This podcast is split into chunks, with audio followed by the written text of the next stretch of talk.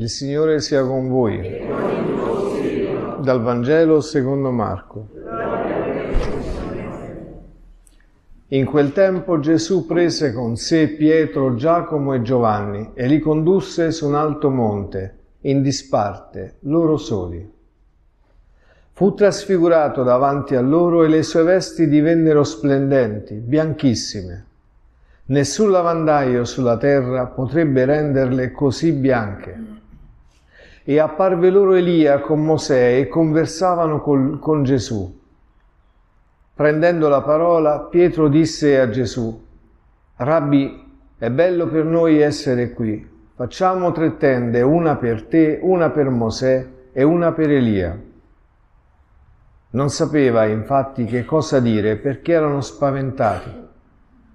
Venne una nube che li coprì con la sua ombra e dalla nube uscì una voce. Questi è il figlio mio, l'amato, ascoltatelo. E improvvisamente, guardandosi attorno, non videro più nessuno se non Gesù solo con loro. Mentre scendevano dal monte, ordinò loro di non raccontare ad alcuno ciò che avevano visto, se non dopo che il figlio dell'uomo fosse risorto dai morti. Ed essi tennero fra loro la cosa, chiedendosi che cosa volesse dire risorgere dai morti. Parola del Signore. Tutte, tutti gli anni la Chiesa in questa seconda domenica di Quaresima, secondo il racconto di evangelisti diversi, ci, ci riporta questa immagine, questa icona della trasfigurazione, che per noi lo possiamo dire così a prima vista, rimane ancora solamente una specie di miracolo, beato chi l'ha visto. Io invece vorrei provare ad entrare con voi in questo mistero della trasfigurazione per vedere se, se può diventare un po' più comprensibile di quello che abbiamo immaginato o ritenuto finora. Per esempio, immaginiamo che con Gesù sul monte Tabor non ci salgano più Pietro, Giacomo e Giovanni, come ci racconta il testo, ma salga con lui quella compagnia di persone, di uomini e donne che nel corso della loro vita si sono saputi chiamati a un rapporto con il Signore speciale, diverso. Diverso tu dirai, migliore degli altri? No, non migliore degli altri, perché a questi uomini a queste donne questa vocazione a incontrare il Signore è costata. È costata solitudine, incomprensione da parte degli altri, povertà spesso. Sto parlando di quelli che hanno aderito alla chiamata di Dio non come un mestiere, non per lucro o per ricerca di successo, ma quelli che si sono innamorati dell'incarnazione del Verbo, il quale pur essendo come Dio, Dio egli stesso non ha considerato questo una cosa da tenere per sé, ma ce l'è venuta a raccontare nella forma più comprensibile possibile, cioè nella forma delle cose degli uomini, del vivere degli uomini, nella stessa carne che abbiamo anche noi. Beh, questi uomini e queste donne sono entrati nelle loro vocazioni, qualche volta spesso direi con difficoltà, e hanno seguito il Signore come ce l'avevano là il Figlio di Dio, lo vedevano faccia a faccia come lo vedevano Abra- eh, Pietro, Giacomo e Giovanni? No, avevano due vie preferenziali. Avevano Mosè ed Elia, cioè avevano il, desiderio di Dio di comunicarsi, di farsi conoscere attraverso la storia della salvezza, così come indicata nell'Antico Testamento. Hanno sprofondato il loro volto, i loro occhi dentro i misteri, misteri di questo Antico Testamento. Mi dico misteri perché a te l'Antico Testamento ti fa allergia, ma ti fa allergia perché non lo conosci, perché non ci sei mai entrato, perché poi i salmi li preghi e quelli là stanno. Perché poi il discorso di, di Abramo che deve sacrificare il figlio e, e Dio glielo, glielo, impedisce per la sua fede, quello là sta. E a te quando ascolti queste parole qualcosa ti suscita dentro, ma non sai sempre vedervi il volto di Dio, il suo pensiero. Dall'altra parte c'è Elia, cioè tutta quella letteratura dell'Antico Testamento, la letteratura profetica e anche sapienziale, che prende questi dati che Dio ci ha fatto conoscere attraverso le scritture e li amplifica, li trasfigura, per usare un termine caro a questa liturgia oggi, cioè ne fa vedere la bellezza. Così questi uomini e queste donne che si erano incamminati per questa via ardua alla ricerca della vita eterna di Dio che gliel'ha promessa, a un certo punto, attraverso la contemplazione di questi testi, di queste parole, quando sono penetrate nel loro spirito e sono diventate la preghiera, non le preghiere, la preghiera, questi uomini e queste donne hanno avuto la percezione di aver visto il volto di Cristo. Alcuni ne hanno abitato perfino la sorte, possedendo le sue stigmate sul corpo. E noi abbiamo guardato le stigmate, le abbiamo apprezzate, ma non abbiamo conosciuto il modo che li ha condotti fino a quel dono. Diciamo che l'abbiamo un po' snobbato. Perché? Perché ci sono stati presentati come modelli e siccome noi siamo occidentali, i modelli cosa sono? Cose ideali. Così che oggi se uno seguisse il Signore su quelle vie, tu diresti è un idealista, un, uno spirituale, insomma, in senso dispregiativo, come se si possa dire il senso dispregiativo spirituale. Non siamo tutti chiamati ad essere spirituali. Non è lo Spirito Santo tu? Dove sta? Che ne hai fatto? Di quel talento che Dio ti ha dato, fosse anche uno solo, che è lo Spirito Santo, dove lo hai sotterrato? Cosa gli vorrai restituire alla fine? Lasciamo perdere, se no poi piangete tutti quanti. Eh, Torniamo invece alla bellezza no, della contemplazione che questa gente, spesso di stazione anche povera, umile, penso ai padri del deserto, penso a, ai monaci e alle monache che, che fin dall'antichità si sono messi con pochi mezzi a cercare Dio. Ma tutte le volte che hanno compreso la forza di questa preghiera e si sono accorti della presenza dello Spirito, il Vangelo si è aperto davanti ai loro occhi con una luce nuova. Avevano letto di un uomo che era nato da una vergine e forse non gli avevano creduto. Avevano letto che costui a un certo punto aveva cominciato a fare dei prodigi, dei miracoli e forse si saranno chiesti, come ti chiedi tu, ma l'ha fatti allora perché non li fa adesso? Forse come te, con difficoltà, hanno apprezzato il fatto che quest'uomo è stato messo in difficoltà da tutti quelli che contavano, amico, non ce la raccontiamo. Eh. Se tu hai stima di una persona e tutte le autorità che contano dicono che è un cretino, dimmi se tu riesci a mantenere questa stima. Io dico di no. Mormori di uno, anche se solo vedi come è vestito, non ti piace. Figurati se sapessi che un'autorità, magari nella chiesa o che ne so dove, dicesse no, non è che vale molto come hanno fatto con Gesù Cristo, tu lo seguiresti? No, tu non lo seguiresti. Questi invece, che avevano la possibilità di entrare con delle chiavi buone in questo luogo meraviglioso, splendente della rivelazione di Dio in Cristo, e lo hanno visto e lo hanno riconosciuto i quali non da carne né da volere di sangue, dice Giovanni nel prologo, sono stati generati, ma dallo stesso Spirito. Questi che lo hanno riconosciuto poi ci hanno meravigliati perché? Perché l'hanno riconosciuto pure dove noi non l'avremmo visto mai, nel lebroso, nel povero, nel nemico l'hanno visto. Dimmi, che lenti ti servono a te per vedere la presenza della santità in tua cognata, in tua suocera? nel quello del piano di sopra. Che lenti ti servono?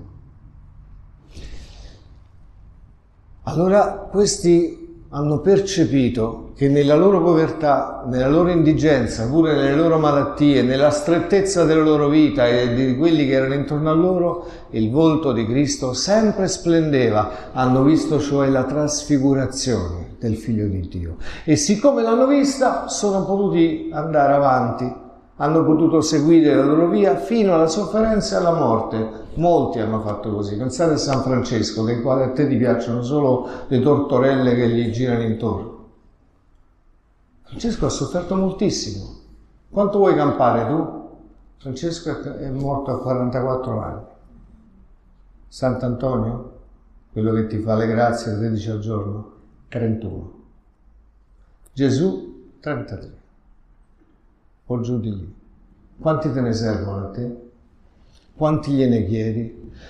Insomma, questa gente nelle traversie della, loro, della, della, propria esistenza ha visto, ha contemplato questo splendore e allora con forza, con coraggio, con determinazione, senza paura, cioè ormai lontani anche dalle logiche del peccato, è andato incontro alla morte.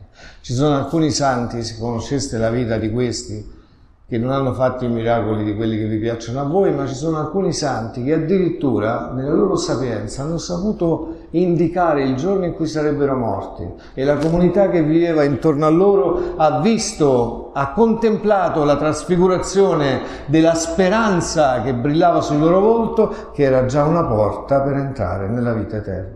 Amici, questa è la trasfigurazione.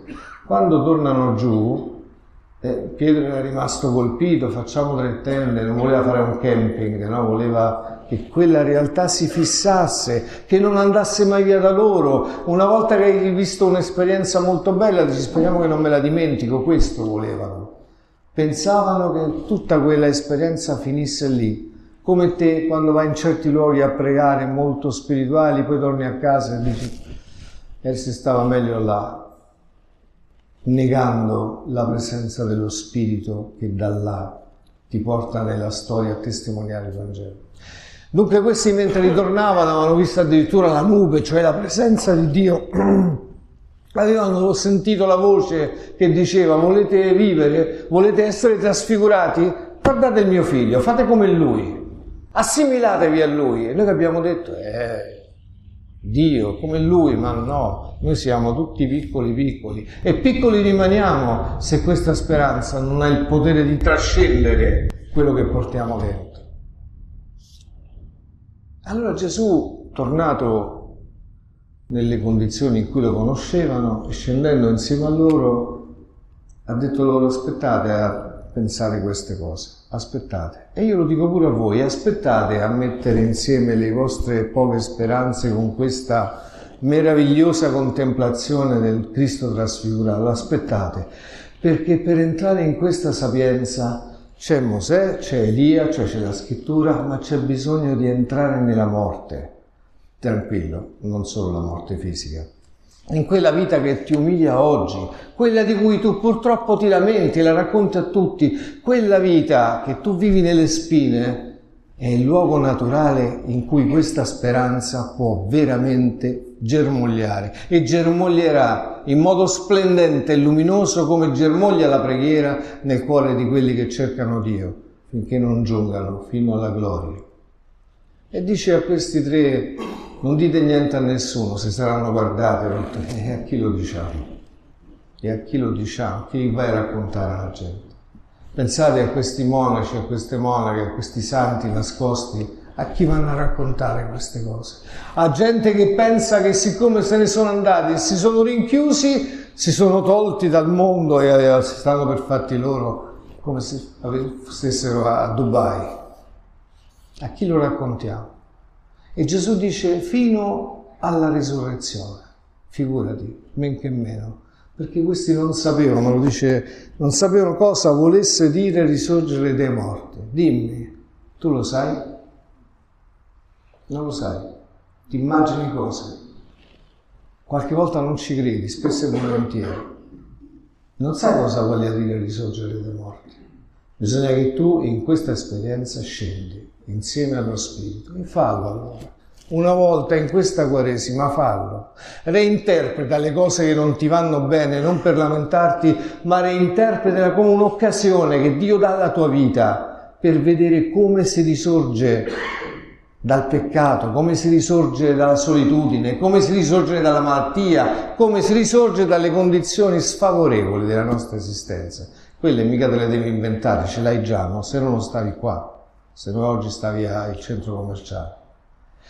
Approfittane, scendi con Cristo, cioè scendi con la preghiera. E la preghiera, questo te lo prometto, te lo prometto, anche in nome della Chiesa di Dio. E la preghiera, quando comincerà a germogliare nel tronco secco della tua storia, quella rimetterà a posto tante cose che finora non sei riuscito proprio neanche a comprendere. E lo Spirito Santo ti porterà alla verità tutta intera. Sia lodato Gesù Cristo. Padre Santo e misericordioso, nel cuore delle nostre esperienze più difficili, nei momenti più tetri e pesanti della nostra storia, tu ci hai fatto assaporare nella preghiera qualcosa della tua grazia, della tua eternità, della tua onnipotenza. Hai messo nel nostro cuore il desiderio di conoscerti, ma anche la volontà di raggiungerti. Vieni allora in soccorso a quella debolezza della nostra carne che ci impedisce di credere fino in fondo. Per questo ti preghiamo. Padre Santo e misericordioso, hai scelto la Chiesa e i tuoi ministri perché si apprezzasse la bellezza trasfigurata della natura divina del tuo figlio. Se la tua sposa si è macchiata nella storia delle molte colpe che gli attribuiscono, tu lavala tutta, purificala e in questo tempo in cui si prepara alla contemplazione della passione di Cristo, fa che possa fare ammenda di tutte le sue colpe. Per questo ti preghiamo. Padre Santo e misericordioso, anche noi abbiamo collaborato al mistero di iniquità che abita la storia. Vi abbiamo aderito per paura, per ignoranza, perché non conoscevamo il mistero del tuo Figlio, perché abbiamo dubitato persino della tua grandezza ma tu ci hai riaperto delle strade. Permetti che possiamo percorrerle in pace. Per questo ti preghiamo. Padre Santo e misericordioso, hai accomunato nella fede di Abramo molti popoli, speranze che avrebbero dovuto condurre l'uomo alla contemplazione dell'Eterno. Questi invece si fanno la guerra, si odiano, si uccidono. Ricorda loro che tu quel figlio di Abramo lo risparmiasti perché, la, perché finiscano di combattersi in questo modo. Per questo ti preghiamo. Padre Santo e misericordioso L'ascolto delle parole del Vangelo ha messo nel cuore di questi tuoi figli una speranza che non conoscevano e della quale dubitano. Allontana da loro il maligno che gli impedisce di conoscere la tua bontà. Perdona i loro peccati che gravano sulle loro spalle. Guarisci le loro malattie mettili a riparo da ogni maleficio, liberali dalla stolta mormorazione degli uomini, possano vedere il loro volto trasfigurato e sperare nella salvezza. Te lo chiedo per Cristo nostro Signore.